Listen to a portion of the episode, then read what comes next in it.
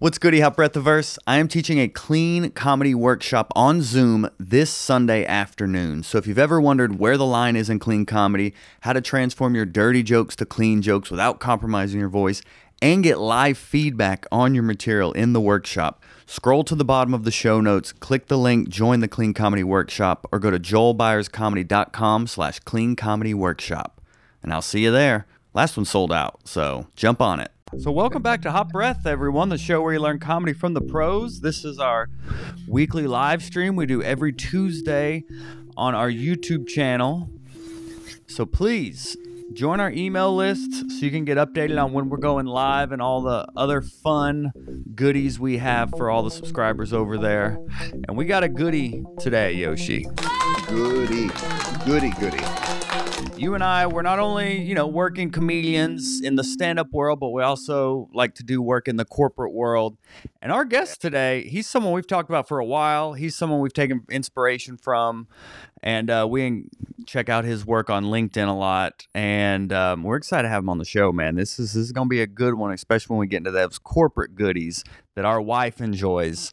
Um, you know, our wives enjoy when our comedy gets paid uh, more in one day than you may make at a weekend at a comedy club. So Yeah, when it comes back in more than tater tots, she's like, Yes. "Oh wow, look at you, look at you." like, oh, okay.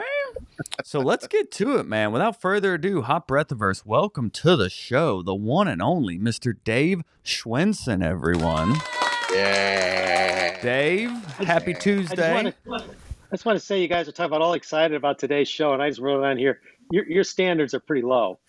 No. I like that. See, You're talking about your you're wives. I, I walk already, in here too, and I got I got no respect here either. So yeah. it's good to be here. Thank you for asking me, guys. Thank you. Absolutely, we're excited to have you, man. Uh, you know, uh, as Joel mentioned, we've been on this like corporate uh, comedy grind of like, how do we break in? How do we get in? How do we get more corporate stuff? And I think we've all been, we all have gotten just like a little taste of corporate, and we've done a couple of gigs, and we're like, all right, how do we do a lot of those gigs so where I don't have to do the gig where I'm getting paid in a beer ticket and here's a drink ticket. All right. You know, I always tell people when they, uh, you know, I've been doing comedy workshops for way too many years and you know, business workshops and things with comedians. And um, when I talk about the corporate market, you know, a lot of comics don't understand the different markets. They think it's just comedy clubs. Then you get on television, then you get a sitcom, you're famous, and that's it. But you know, there's, uh, I always say the comedy clubs are almost like the low rung on the ladder because you know, I mean, you got cruise ships, colleges, and corporate shows to make some real money. And uh, as an example, I tell them uh, when they come in, they say, you know, I say sometimes you'll notice the headliner, like you're expecting, oh wow, somebody somebody's coming in. I've been knowing about this for months and can't wait to see him. And then like you know, a week or two before they're headlining a comedy club somewhere, you know, they've been not you know canceled or delayed. You know, okay, this show's been canceled. We're going to reschedule, and that person will be back. And they're all thinking, God, I hope they're okay. I hope they're not sick. I hope nothing bad happened. No, they probably got a corporate gig that will pay them for one hour what they're going to make an entire weekend doing the, I mean, that's what it is. Hey, man, I got a corporate gig, so let's put this back a month or two whenever you have an opening. So uh, that's a great example of how it works. That's awesome. So how how would you say you got started? I guess give us a little history of your path, your comedy path from the beginning, because a lot of our audience may not know who you are. We've researched Okay. you. We know who you are. We've seen we've seen the books. We've seen the LinkedIn. We're both. I think both of us kind of stalk you on LinkedIn. Just like yeah. low-key. we're just like, how's he doing it? Hey, it's it's all about networking, guys. You know, For we sure. talk about the business, this stuff. It is all the days of just showing up and being funny somewhere. I mean, you can do it if the right place, the right time, of course. But it's it's all marketing and it's it's getting yourself out there because the competition is so tough. You got to be able to stand out from the competition. My story is very long, so I'll just uh, briefly highlight it. I started back uh, uh, New York City. Back Give the, us the uh, five. Give us the fire five minute version of it. yeah. I got into. I mean, when I first went to New York City, I, I, I, I you know, I graduated with a degree in business from a college in Ohio University, and I wanted to be in show business, and there was no show business out here.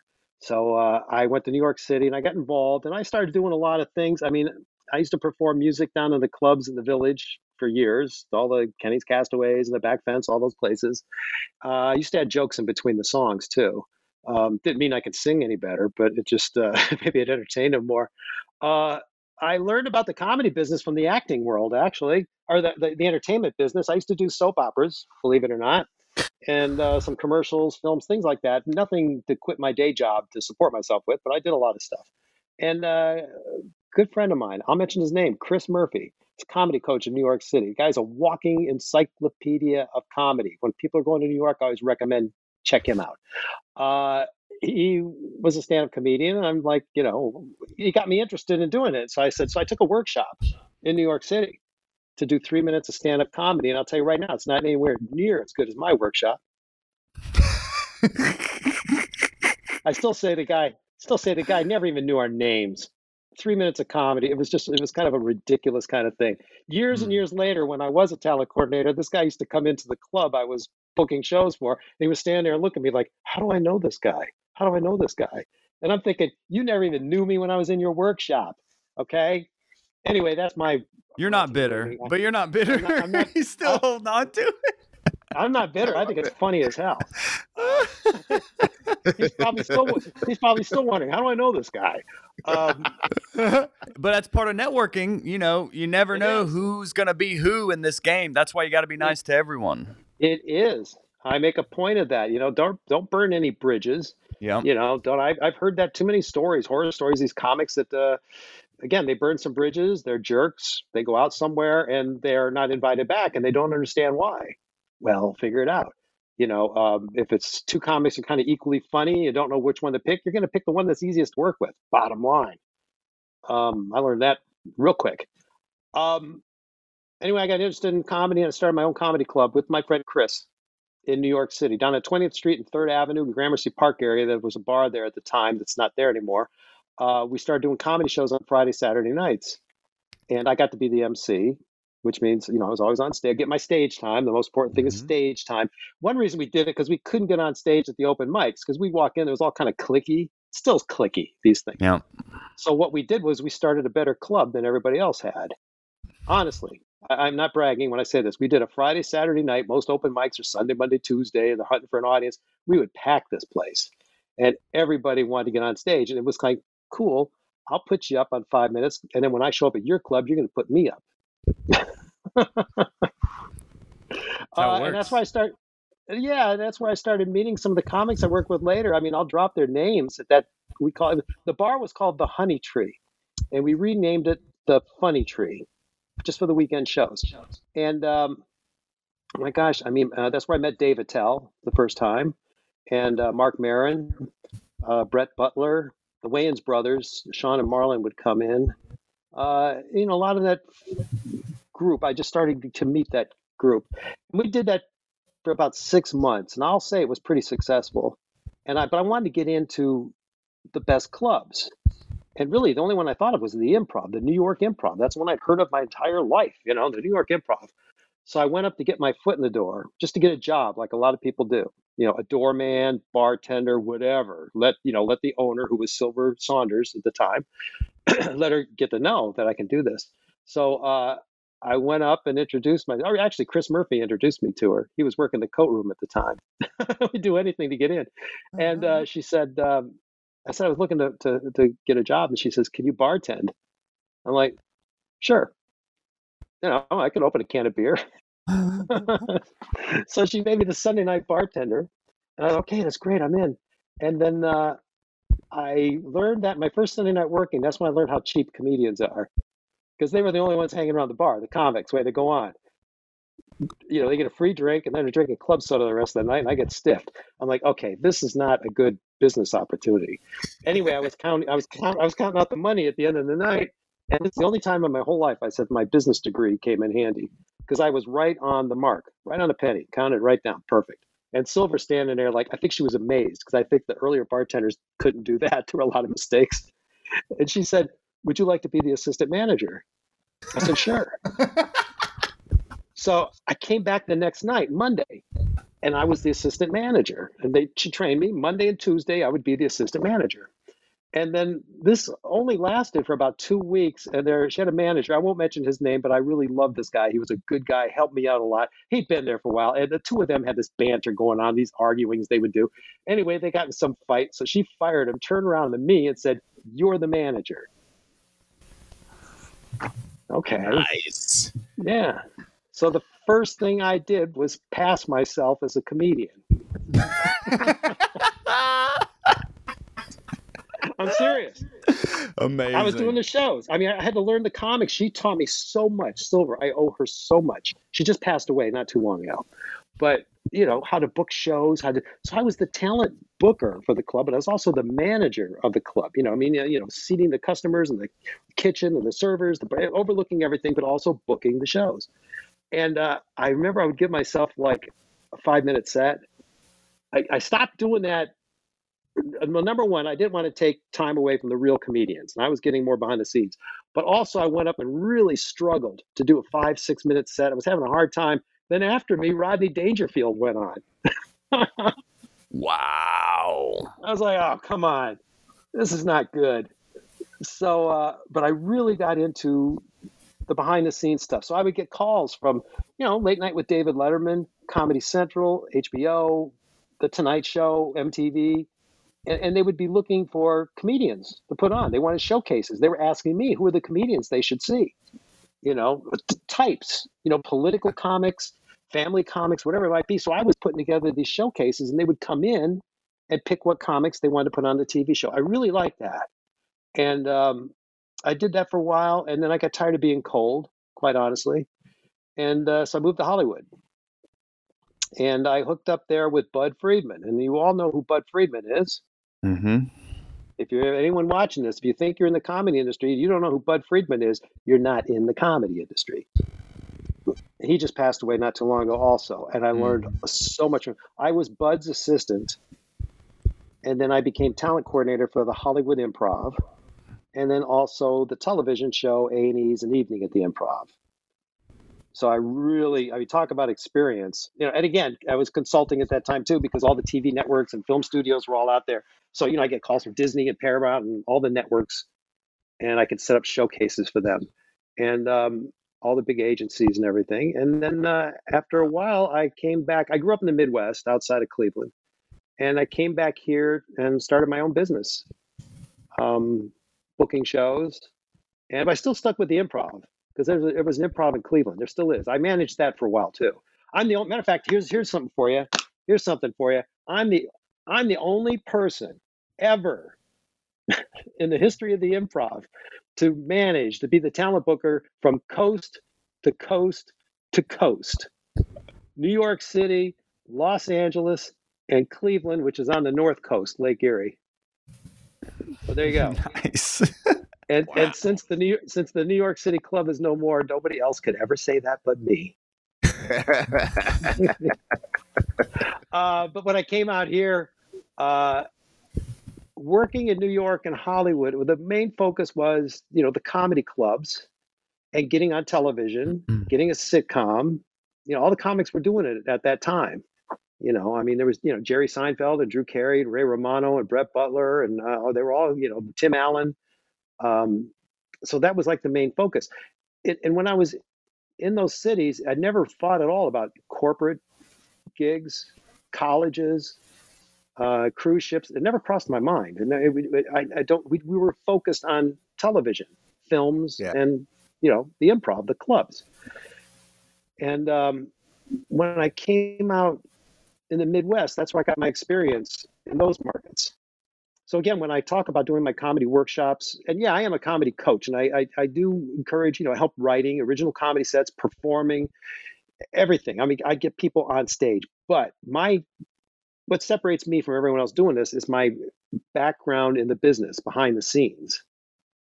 You know, I mean, uh, comics can say they did the Tonight Show. Comics can say they auditioned for the Tonight Show, but they weren't hanging around with the guys deciding who was going to be on the Tonight Show because they were looking at 10 other people. So I was fortunate to do that through Bud, Bud Friedman.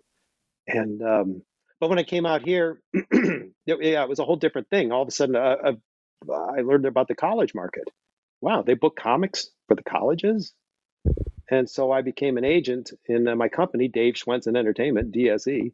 Uh, I was an agent in the college market for about seven or eight years, NACA. And, uh, you know, got a lot of comics gigs through that. And then um, the corporate market, I started getting calls. Just, I mean, again, doing my workshops, I started those at the Cleveland Improv. I do them now in Chicago and Tampa. Um, but yeah, they would hear about me and they need a, a comedian for a holiday party or a banquet and that kind of stuff. And I started learning, you know, getting also like humor speakers through the college market and I worked with variety groups, things like that. So that's really where that took off. So then I started learning more about the corporate market, how that works. And um, I do some myself. I do, I, I, don't schedule shows anymore, but I do about 40 myself a year gigs, uh, just for different things, you know, colleges, uh, senior citizens, businesses, whatever it might be.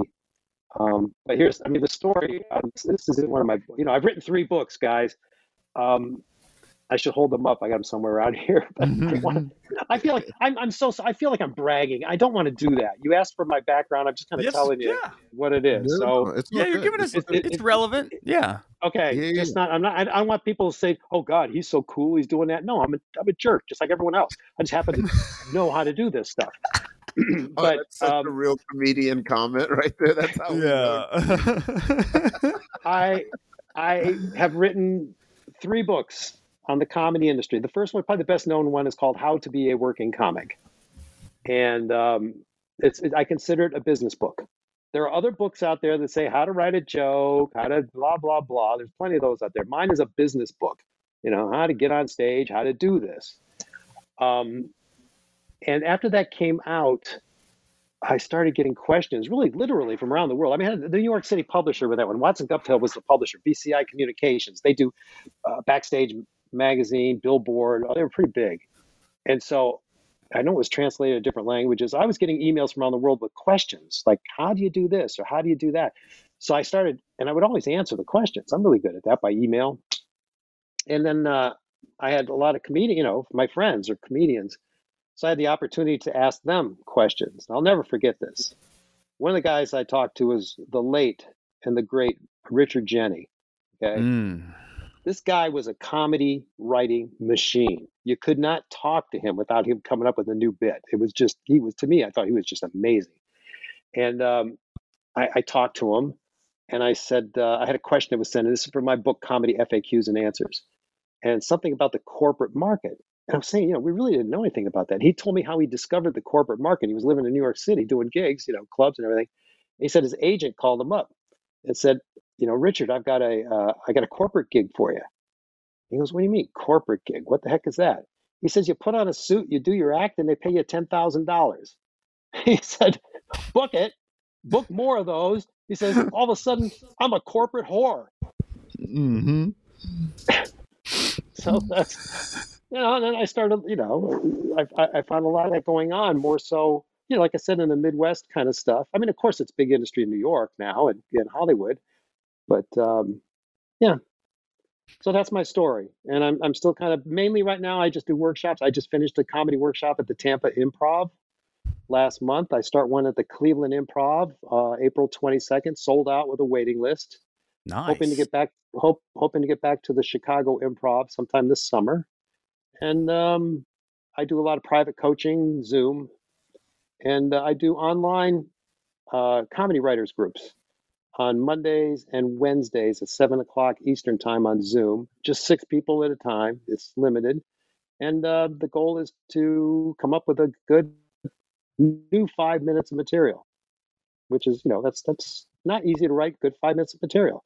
That then it's a writers group, so we critique each other and talk and things like you know. And I talk a lot about the business, getting work and things, and, and um, yeah, it's a four week session, two hours uh, a session for four four weeks, mm. and I've been doing that since the pandemic because oh, I, I, had a sold out workshop right as the pandemic hit. As a matter of fact, the, the we were supposed to start on a Saturday, and I remember the Wednesday I called up the club. This was the Cleveland Improv. I called up and says, "Are we still doing this? What the heck's going on with this pandemic?" And I was told, you know, no, we're doing it. We never cancel any shows. It's the Improv. We cancel. We're the it was the next day, Thursday. I get a call from my other friend, Craig, over there, was the manager. He goes, "It's Armageddon. We're closing. We never cancel shows here at the Improv." And like, oh, great night of workshop starting Saturday morning, but we wound up taking it online, and it worked out really well. And um, awesome. the one thing I point out to the comics, you know, they say, "Oh, it's not the same doing online stuff and everything." Well, guess what? People are still making money from it. They're still getting paid doing these shows. I do, I do, you know, uh, uh, webinar kind of things, and I get people watching in Asia and South America and Europe. You know, would, I would never be able to talk to them in person. So, whatever. Yeah.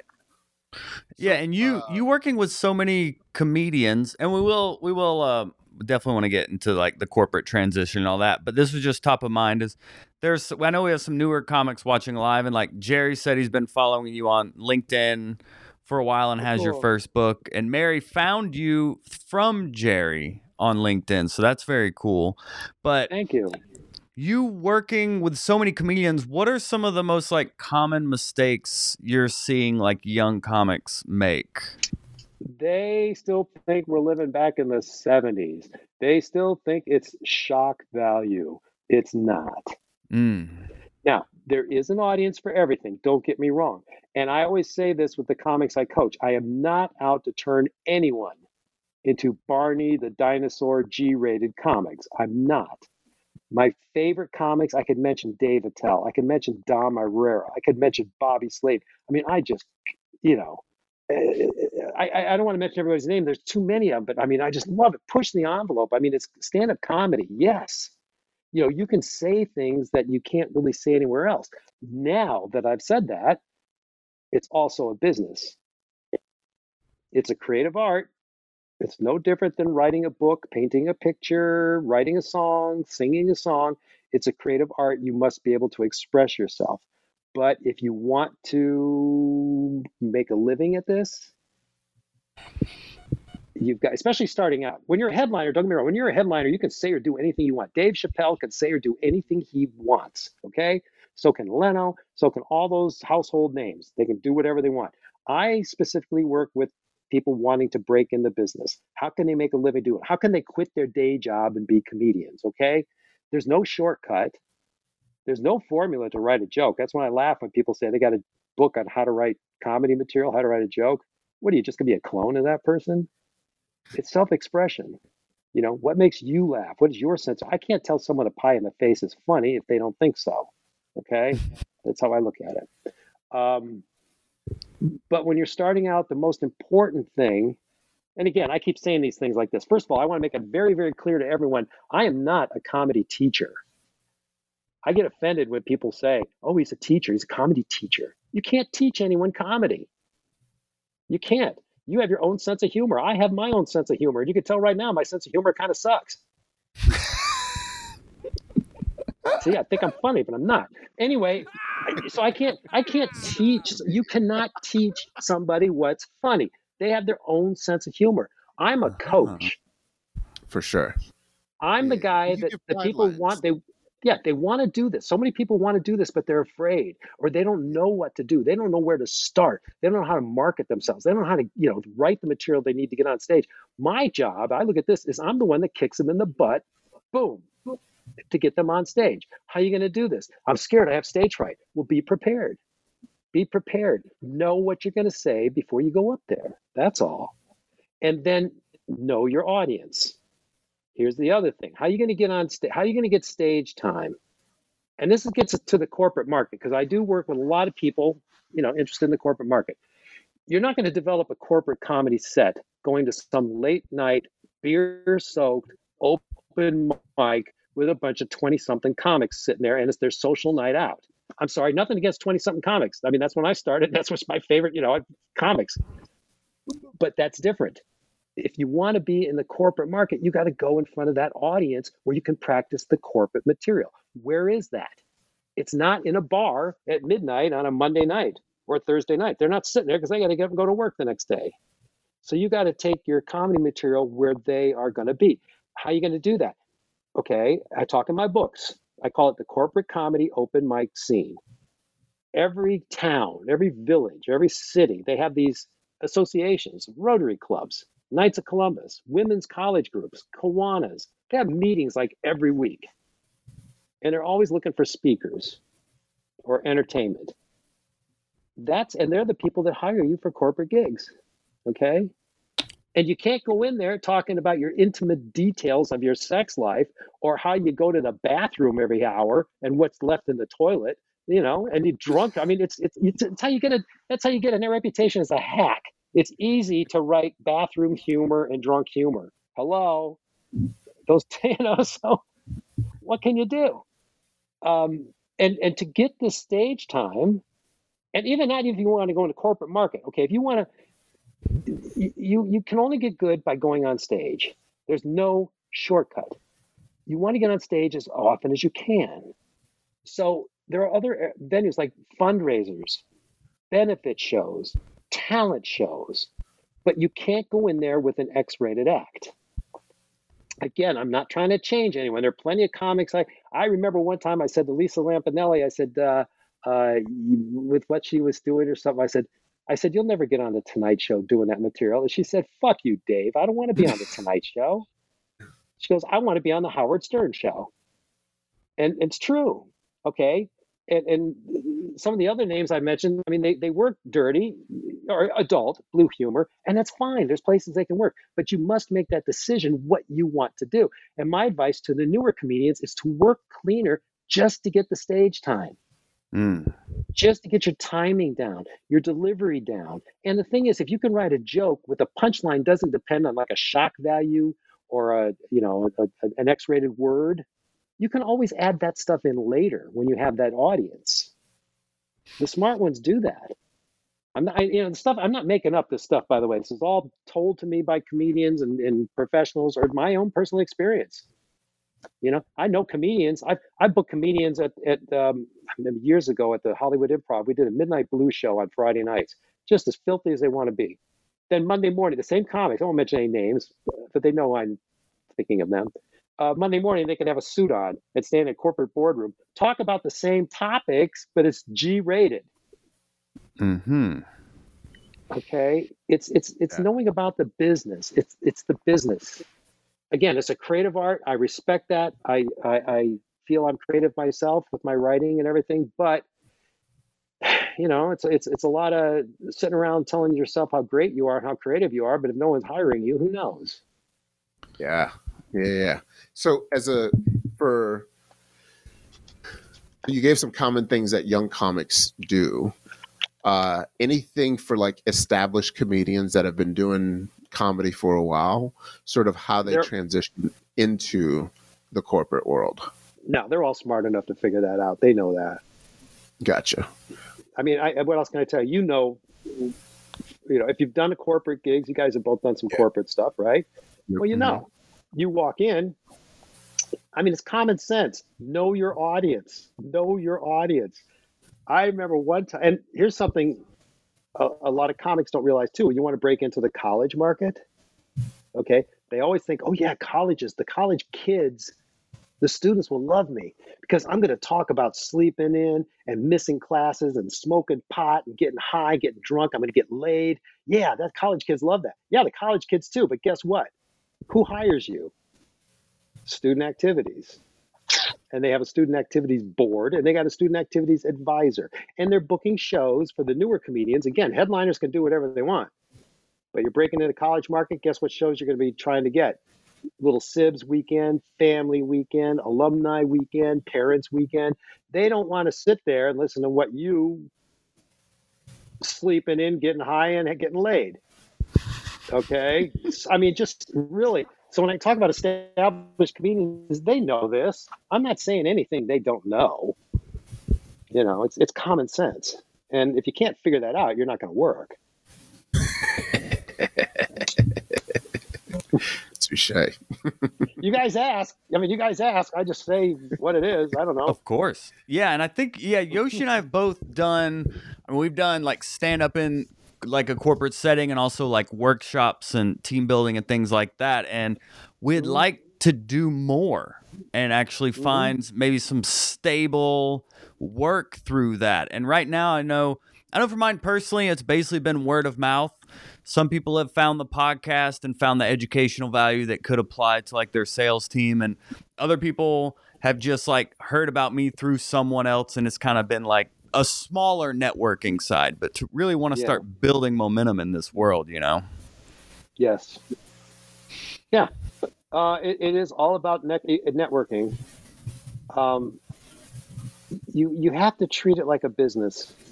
You know, again, so when I talk about my book, How to Be a Working Comic, it is a business book. I consider myself to be a businessman. I'm not a comedian. Okay, I, I mean, I, I I booked shows. I was a talent coordinator. I was a behind the scenes guy. And so a, a lot of the stuff I learned, the first edition of the book, now it's been updated, How to Be a Working Comic, uh, because when it first came out, it was like the hard copy. Um, I don't have anything around like a, like a folder. You have your eight by ten in it, your resume, your bio, and all. You know, those days are gone. Everything is online now. So we updated it so it, it involves like online and emails and things like that. But you know, you have to be serious about doing this. I mean, you have to. It's a job. It can't just be like, okay, I'm not doing anything for a month. Oh, I'll sit down some morning and I'll send out a bunch of emails to everyone. Hey, I'm a comic. Hire me. Mm, you know, they're, they're these talent bookers. They get those emails every day. You know how you have to find a way to stay in touch without being a pain in the butt, but also you can't let them forget about you. You got to be good. I mean, Steve Martin said it. You got to be so good they can't ignore you. Mm-hmm. Okay. So I mean, just a lot of the mistakes I see from the newer comedians, they come in, they they decide all of a sudden they're going to be a comedian. And you know, listen, I, I appreciate. I mean, it's what a great career that would be to be a comedian, and people love comedy. But like I've said, there's no such thing as an overnight success. So they'll come in. I've had people take my workshops. I do my workshops are three Saturdays, then a performance at the improv in front of a big crowd. For many of them, it's their first time on stage. It's what an excitement, what a rush that is. And it works for them because they're practiced. We rehearsed it. We talk about it. We rewrite it. You know, they get on stage every session at the improv, and I, I'm Simon Cowell. That's not funny. you know, or how can we make that funny? We're gonna, so when they go up, they do this. But I've had a few that say, oh, yeah, Dave, as soon as I finish a workshop, I'm moving to Hollywood. I'm going to get a sitcom. And I'm like, I, hmm. mm-hmm. I'm- I- it, it just knocks the breath. I'm like, oh, don't don't do that. Don't. You'll never get on stage. You know, I mean, if you live there and you're starting out, that's different. If you live in New York City, you're starting out, that's different. But get your experience under the radar somewhere, you know, and get on stage as much as you can because it's all about trial and error. When I when I talk about this writing and creating new comedy material in my workshops, we're making a we're making our best guess. You don't know. Nobody knows how it's going to work until you get on stage in front of an audience. Okay. Uh, and, and, and that's that's the only way to do this. I don't know how I got. I think I got off track of what you guys asked me. I don't know, but uh, Yeah, we're we're asking you how we can work in the corporate world more, yeah. basically. Okay. Yeah. okay, working. Yeah. Okay. Thanks. So I'm helping you guys out, right? Yes, this is now a coaching session. Yes. All right. Do, do you guys have Venmo? What are you guys doing here? yeah.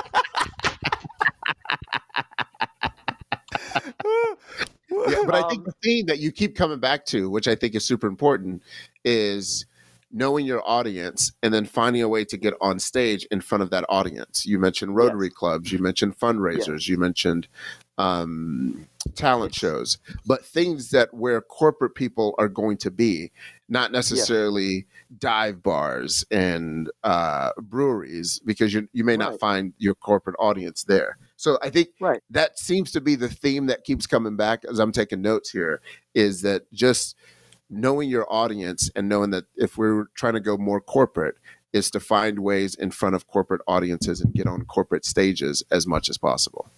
Yeah, that is what I call, and you know, you guys, you guys have. I mean, I have one copy. of it. I mean, you know, my book, right? You've seen this, How to Be a Working Corporate Comedian. Because I used to teach an online course and this kind of stuff, and I was like, what the heck? So it's all it's written a book, but there's a chapter in there. It's called the, the Corporate Comedy Open Mic Scene, and basically, I mean, again, you have to get on stage. So I would say open mics are like a, a, a necessary evil. I can't tell you how much I hear from comics, how much they hate open mics. mm-hmm. All right. It's, it's a bunch of other comics sitting there. All they're always paying attention to you because they're all working on their act. You know, and if you get a real audience, that's that's great if you can do that. Then you get bringer shows. I don't know when that started. Uh, we didn't have bringer shows when I was doing this in New York. Um, but yeah, the corporate comedy open mic scene is if you want to get into the corporate market, you got to find your audience. You have to write for that audience. Okay. So again, I mean, like, you know, I, I, I, an example of this stuff. And again, I don't make this up. I learned this working with NSA, NAS, NAS yeah, the National Speakers Association. Mm-hmm. Um, when I decided to get, I do corporate training programs. I use like humor, communication skills, teamwork, net, net networking, you know, team building, that kind of stuff. And um, I to put this together, I did what I called the corporate comedy open mic scene, Rotary clubs, okay, Knights of Columbus, women's college groups, everything within a driving distance of where I was at that time. I called them up and um, asked if I could come in, and you know they need a speaker at every meeting, and uh, they don't pay, but it's an open mic. They feed you. It's better than any open mic I did in New York. so, you know, they give you a big meal and everything, and you go in, and and I got to to work this out in front of them. I'd have my notes. They'd give you a lectern, and I had my notes on there because I wasn't a big professional getting paid for this. And, and trying things out and audience participation. I was doing, and I can't tell you how many I did. I mean, just tons. And uh, everywhere I could drive breakfast, lunch, dinner, banquets, different, all different. I mean, six o'clock in the morning. I'm a night person. I'm in the comedy world. Six o'clock in the morning, I'm standing there trying to do a corporate thing that's an hour drive already in the snow. Um, but it came together that way. That's how I put it together. And my first paying gig doing that, it was for a Rotary Club somewhere. And when I finished, and I oh, and I always and you got to handle like a business, so you always have business cards. I'm just surprised that people are like, oh, that's old fashioned business cards. Well, that's why you're not getting work. Hello. Instead, write your name down on a napkin, piece of paper, or say, hey, here's my email address. Email me. Blah. You got a card. Boom. It's right on there. Here, take this. I handed out cards. I had a gig this afternoon. I'm handing out cards. Um, I did this for a Rotary Club, and at the end, I'm standing by the doors. People are leaving. I'm thanking them for allowing me to come in. Thank you. I hope you enjoyed it. You know, everything like that, and you know, handing out a business card if they'd like one to get in touch with me. And one guy came up, and he was a dentist, and they were having the American Dental Association some kind of meeting there, and he asked if I would like to come speak for 500 bucks and it was just what I just did in the Rotary for free. So I'm like, you want to pay me for what I just did for free? Yes, you got a deal. and and you know, and then it networks from there because you got a credit. Then you got your resume going, and, and and you have to market it. You have to market. Um, you know, and, and, you know that's why I talk about the open mic scene like that. You put together a clean, you you network, you get to know people, you find ways to get their business cards, start mailing lists. I mean, I've done this. Okay, I've got I've written a couple books besides the comedy industry where I have like a contest or something. Drop your business card in the champagne bucket I'm spinning around. We'll draw one out. You'll win a copy of my book. Uh, the rest of you will go on my email list, and I will send you a monthly newsletter. There's always an unsubscribe button, so you don't need to it. If you don't like me, I can disappear into cyberspace. You won't hurt my feelings. But you can put your business card in. You got a chance to win a book. I used to have like passes from the improv, you know, things like that. I, I get whatever. And people would put their business cards in, and I developed a, a mailing list, an email list. I have a couple email lists now. I'm assuming both you guys are on my How to Be a Working Comic Humorous Speaker email list. I send out a newsletter every two weeks. And it has, you know, like what we're talking about, business stuff. This week, I think the one is about bombing, bombing on stage.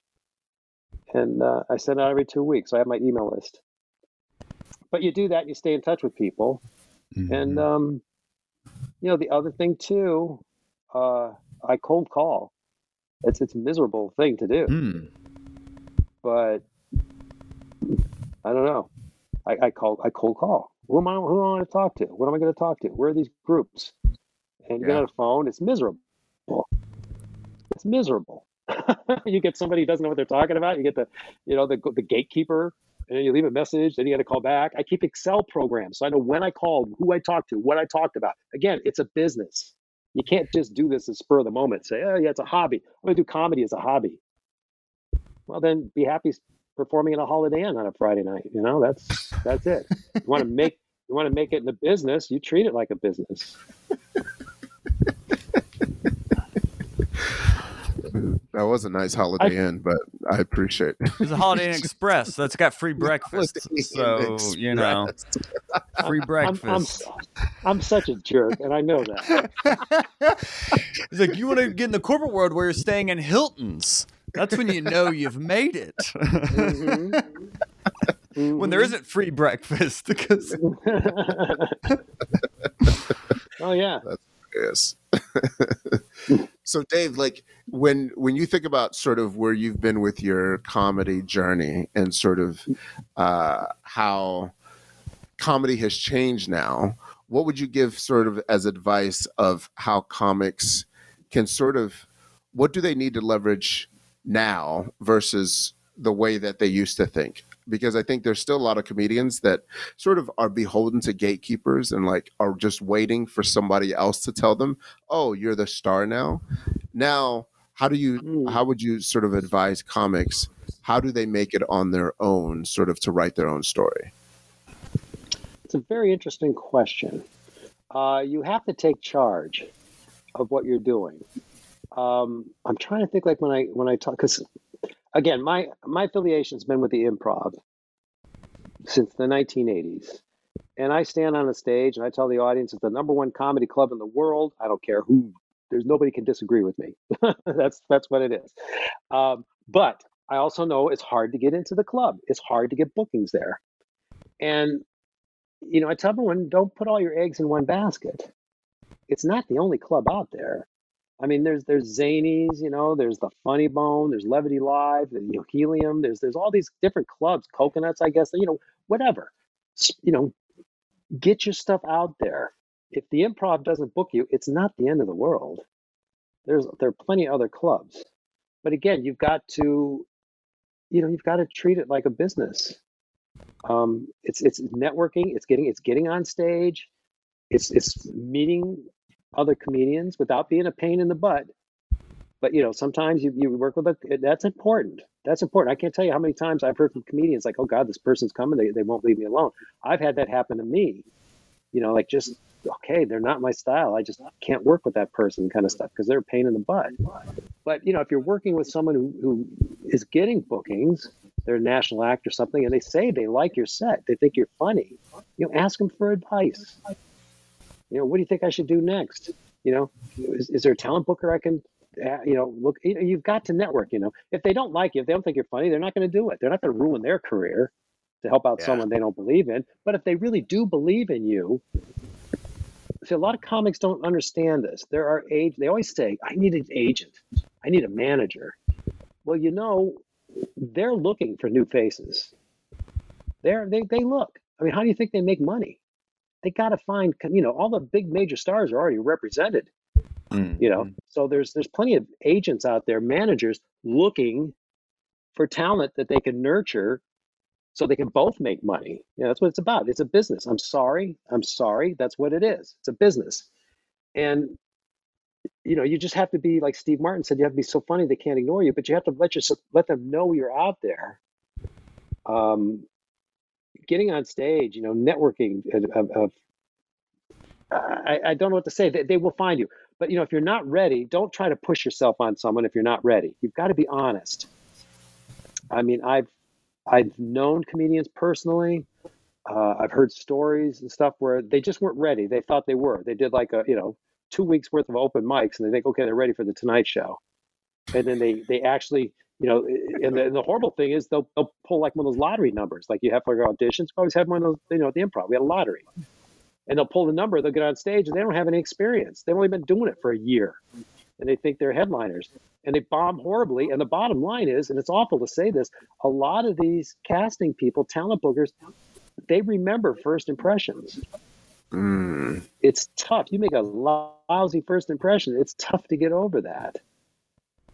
Um, so you know you got to be honest with yourself. How do you how do you stand up you know against the other comedians? Are you getting as many laughs? Are you getting you know get, and plus you can do this on your own too.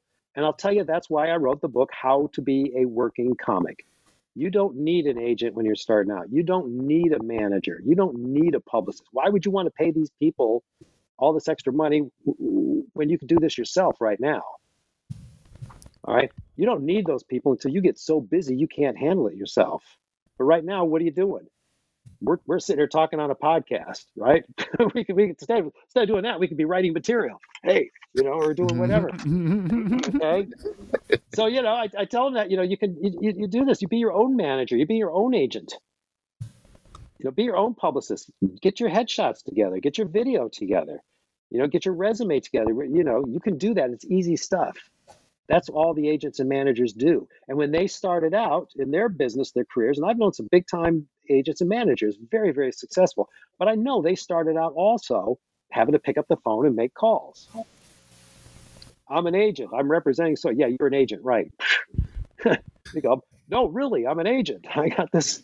Hire my people. you know, and, and it, it, it takes time and uh, dedication.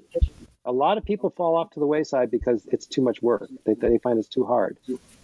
But uh, you know, it, it, it's a, it's a job. You know, and it's not a job that has to be twenty four seven either. I mean, set away some time, do it. I mean, I set away time every week to do. You find me on LinkedIn. You find me on these things, and it's not like I spur the moment, like, oh, I got nothing to do. I'm gonna sit down and do this. No, man, I got my got my bottle of water. I got the next hour. Let's let's spam yeah. Yeah.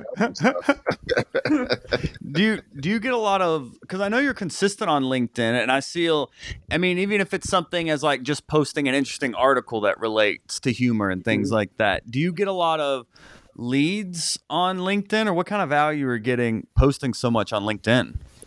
I get a lot of people contacting me like you guys just did. Mm-hmm. Because again, my main focus really when it comes to comedy is I'm a coach Mm-hmm. So I, I, do private coaching. I do the, my online coaching on Monday, Wednesday evenings, and I do my workshops. And so I get a lot of leads that way. Uh, when I do my, um, and, and really so much, I'm not really doing that much corporate training stuff anymore like I was because I didn't have as much fun as I am now. I, I, I do a, um, well, like again, when I go out, instead of like a big long like a training seminar thing. I do like a one hour comedy workshop for corporate or 55 and older communities. I do it for high schools. I do it. I do video conferences. I just did one for two of them for uh, Niagara Falls a couple weeks ago, and I was down in Florida doing it. Okay, um, it's yeah, I mean, I you know, it's it's really networking. It's getting the word out. It's it's getting the word out. I guess on LinkedIn is maybe how they find me because they contact me. But I do a lot of again cold calling. I do a lot of emailing. I have my email lists. Um, and and again, I'm interested in comedy. I love it. So if I see an article that I think makes sense, you know, I mean, I've got you know LinkedIn and and uh, what else do I do now? Instagram. I do TikTok, and I've got like three different Facebook pages how to be a mm-hmm. working comic, how to be comedy workshops, online comedy workshops. So if I find articles that are interesting about the business or something, you know, I I I post it. And usually I can find something every day because I'm looking for that. That's what I look for. That's what I'm interested in.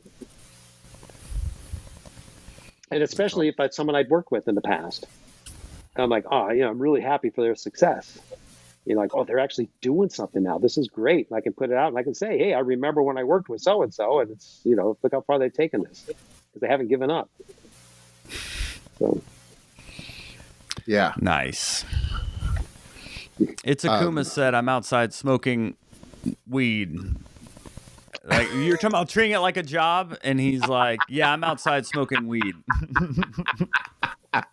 so there's that side of comedy as well. But it is like you said, treating it like a job. I mean, so comedy is something That's you a, get out what you put in a lot of the time as well. Yeah, yeah. but you know, a lot of it is a lot of it is living also. So, and here's the writing. T- and again, you got to take my workshop and stuff. I have the George Carlin writing technique. I have stuff that these comics told me how they write material, how you put it together. The bottom line is, you live your life. You live, and you talk about it comedians are observers of life you know they're they're journalists. They're, they're how they feel about things what they observe what they see and everything. And you mm. can't do that if you're sitting around in front of a, a computer screen trying to write. Oh, the big thing the big thing the big mistakes the biggest mistake too when i start working with someone they think they're going to sit down in front of their laptop or their computer every night and write for an hour. I'm going to sit down every night at 10 o'clock i'm going to write till 11 o'clock every night. And usually nine times out of ten even more than that an hour later, they're still staring at a blank screen. you know. And the comics I talk to, they go out and do stuff. I mean, they go out and do stuff, and things happen, and they write about it. I remember. I remember. Here's a story from years ago. I was at the when I was running the Cleveland Improv. My good friend Bobby Collins, who I just love, uh, he was our headliner, and he was coming in from California. There was a major snowstorm. Airports were all closed. It just storm, you know, snowing like crazy. And uh, we're keeping track of his flight. We had a full audience. The place was sold out. I'm like, oh man! So I'm looking around, and there were comics that had taken my workshop in the audience to watch this, and I'm putting them on stage to do five minutes. You did five minutes of the workshop. Can you do it now? Can you do it? We're extending the show. We, we found when the plane landed, we had a car waiting for him. He ran, the car hauled him through the snowstorm and everything. He ran. I remember him running in the door, just throwing off his coat and everything. We announced him. He goes up on stage, and uh, he gets up there and talks about the snowstorm. Says, "Oh my God, you know, we landed. We're skidding on the runway, and blah blah blah, this and that, this and that." And when he finished his set, I went over and said, "Bobby," I said, "Oh man, it was awful about that snowstorm." He goes, "What do you mean?" He said, "I just got a new three minutes." yeah. really? Yeah. That, that's how it works. I mean, Christopher Titus told me the story one time. He was getting arrested. They're putting his head in the back of the police car, and he's got the handcuffs. He's thinking, "Oh man, I got a good, I got a new five minutes." yeah. So you know, it's it's so when I talk about being a business, I mean, you are a creative artist. I don't Mhm. want to underestimate that part of it. You you have it, it is like being a painter. You're an artist, and so you live your life. You observe it, and um, you know where's the humor? Where does your humor fit in? Something you know, someone else think is something is funny. You don't find it funny at all, but you'll find something that you think is just hysterical, and you have to share it. But you know, it's through an experience. Nice. Uh, Yeah. Oh, so uh, as we land this plane, is there any closing? Are you kidding? I'm all talked out. I can't believe you guys let me go on like this. No, I, I just want if the, if you had any closing, your favorite comedy advice or anything else you uh, want to say before we land the plane here, Dave. Or No, I think I've or said everything. or- What? or your favorite What? comedy story that nobody knows about that is a hot breath exclusive from all the names that you dropped today that no one's ever heard before but only you can share Okay. Well, there was the time I almost killed Dave Chappelle, and No big please deal. expand please expand well, I've been in this business a long time, right? So has he. Yeah And uh, I met Dave Chappelle uh, in in Hollywood at the Hollywood Improv. He he auditioned. He- that's another long story. But um, he came out through a friend of mine in New York, who was his agent, and I, he's the, one of the only people I ever put on stage without watching him first. He was a New York comic. I was in Hollywood. Anyway, he went up. He killed. He was just great, so funny. And so uh, when he was coming off the stage, you know, I, I ran up to him and said, "You're going to do the TV show Evening at the Improv," and he was a regular now on the roster at the Hollywood Improv. So I was booking the shows then, and uh, I was sitting in the back of the Hollywood Improv uh, one night, and this out of the corner of my eye, I saw somebody walk up to me. It was Dave Chappelle, and I look up and I said, "You know, hey man, what are you doing here?" He says, "You gave me a spot, like at 8:30. You gave me a nine o'clock spot." I'm like, "Yeah, but not here. That was in Santa Monica." We had a Santa Monica improv at that time. I'm in the Hollywood improv. Yeah, but not here. It's in Santa Monica. He goes, Oh man, he says, I'm from New York. I don't have a car. It's like shit. So my whole thing was it would look really bad for him to miss a spot. Okay. It would look extra bad for him to be hanging out with me, the talent coordinator, while he's missing the spot. So I said, I said, all right. I said, go, let's get my car. So he had another friend with him, a guy by the name of Dave, um, Dave Edwards. Did a lot of college work at the time.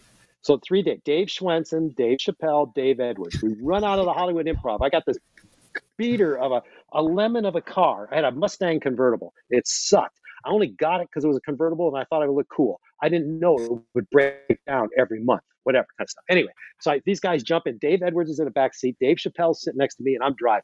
And we're heading out to Santa Monica. We have like 15 minutes or 10, whatever to get there. And so I don't know what high, I can't remember the highway anymore. If it's a 405, I don't know what we're on. I'm doing like 90. and uh, I'm passing cars. I'm like, listen. And Dave Chappelle's sitting next to me, and he put his feet up. He put his hands on the dashboard like this, and he's screaming. He's going, he's going, oh my God, I can see it now. The headlines: Three Daves die in fiery car accident. And I'm hitting him. I'm going, I'm going, I'm going. Shut up, shut up, like this. And I'm driving, and the Dave Edwards in the back seat. Three days. We get down to the Santa Monica Improv. I pull up right in front of the club. Right, I slam on the brakes. Boom, and I said, get out. And the two of them jumped out of the car. And Chappelle went in. He was just like one minute before his set was but he got there. He made it. Okay. So that's that part of the story. Now, a few years later, okay, he's a big star. He's got the Chappelle show. He's got a tour bus. He's on. His big headshot. If you ever saw his tour bus, it's a big picture of Dave Chappelle on the side. Big thing. I was hand I was managing the Cleveland Improv and he was doing a show. So I was there and I pulled up and everything. I look out in the parking lot and there's this bus, this Dave Chappelle bus. So I thought, well, I'll go over. I don't know if he remembers me or not or anything like this. So I went over to the bus and they had the curtains were all closed and everything. So I went over and I knocked on the door like this. And I expected one of his guys or something to look out and say, Who are you? I knocked on the door of the bus. Next thing I know, the curtain opens up the window and Dave Chappelle looks out at me and he goes, Hey, three Daves die in fiery car accident.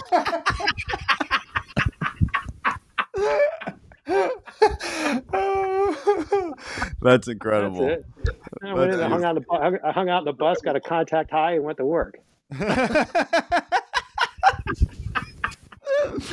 Oh, That's glorious. Well, Dave, thank you so That's much for so sharing that story and sharing your time. For people listening to this, where would you what would you like them to check out on your Uh, end? How can they check out your books and anything you want to promote? Yeah. Uh, just go to my website, which is the T H E comedy book, thecomedybook.com. And I have links on there to take you to all the other stuff I do. Again, I we're starting online comedy workshops again in, in two weeks, uh, private coaching and Zoom, and also my comedy workshops, mainly Cleveland, Chicago, Tampa. But uh, sign up for my newsletter. It's free. Every other week I send out a newsletter. And um, yeah, my books are all on Amazon, How to Be a Working Comic, Comedy FAQs and Answers, and the one we're supposed to be talking about today, which is How to Be a Working Corporate Comedian. Kaboom. I got 40 some, 40 some comics I work with give their advice. Again, it's not me making up stuff. For it's sure. all working comics sharing what they do, how to help you in the business. yeah. And It's uh, a great you book, know, by the way. I've got it. I've been reading it uh, for like the past year. I got it about a year ago. Great book. it Uh, didn't even take, I'm a didn't even take me a year to write it. It took you a year to read it. No, but you've got exercises. You've got literal exercises in there.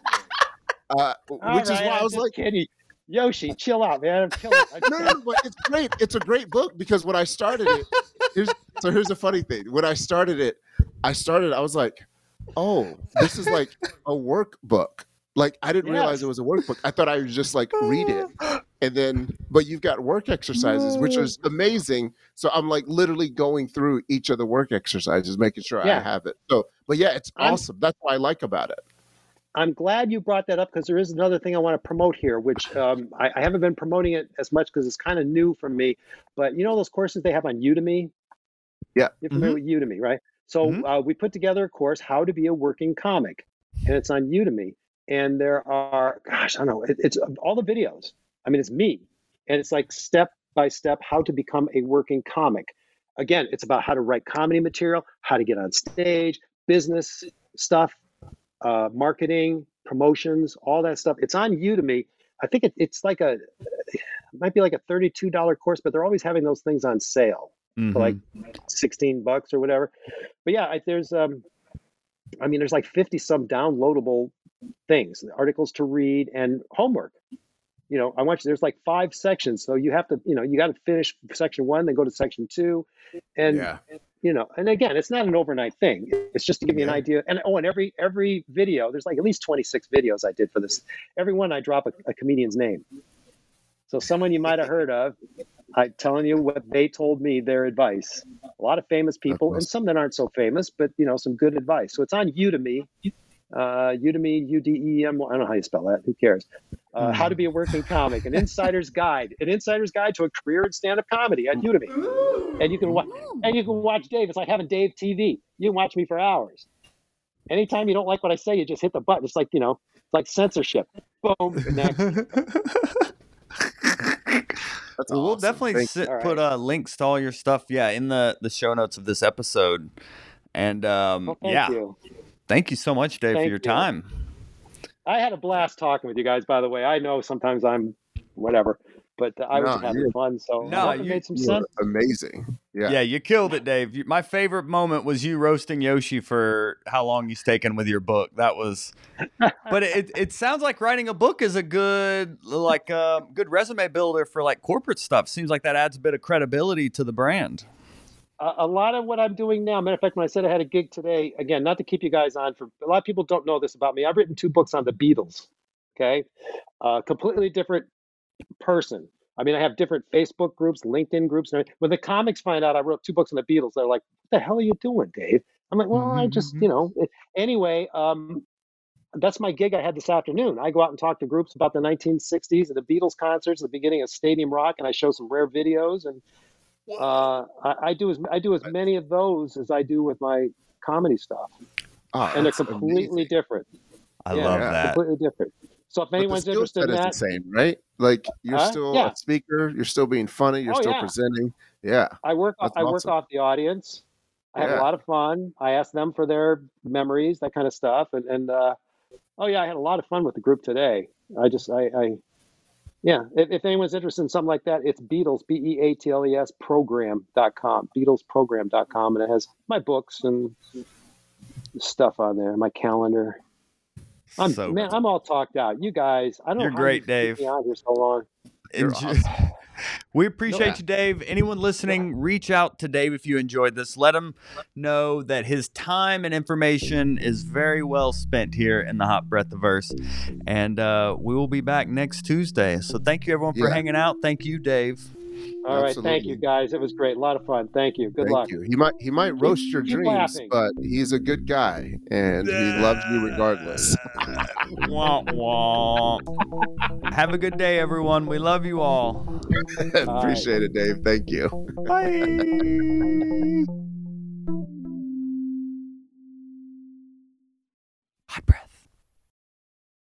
What's goody, Hot Breath of Verse? I am teaching a clean comedy workshop on Zoom this Sunday afternoon. So if you've ever wondered where the line is in clean comedy, how to transform your dirty jokes to clean jokes without compromising your voice, and get live feedback on your material in the workshop, scroll to the bottom of the show notes, click the link, join the Clean Comedy Workshop, or go to joelbyerscomedy.com slash clean comedy workshop. And I'll see you there. Last one sold out, so jump on it.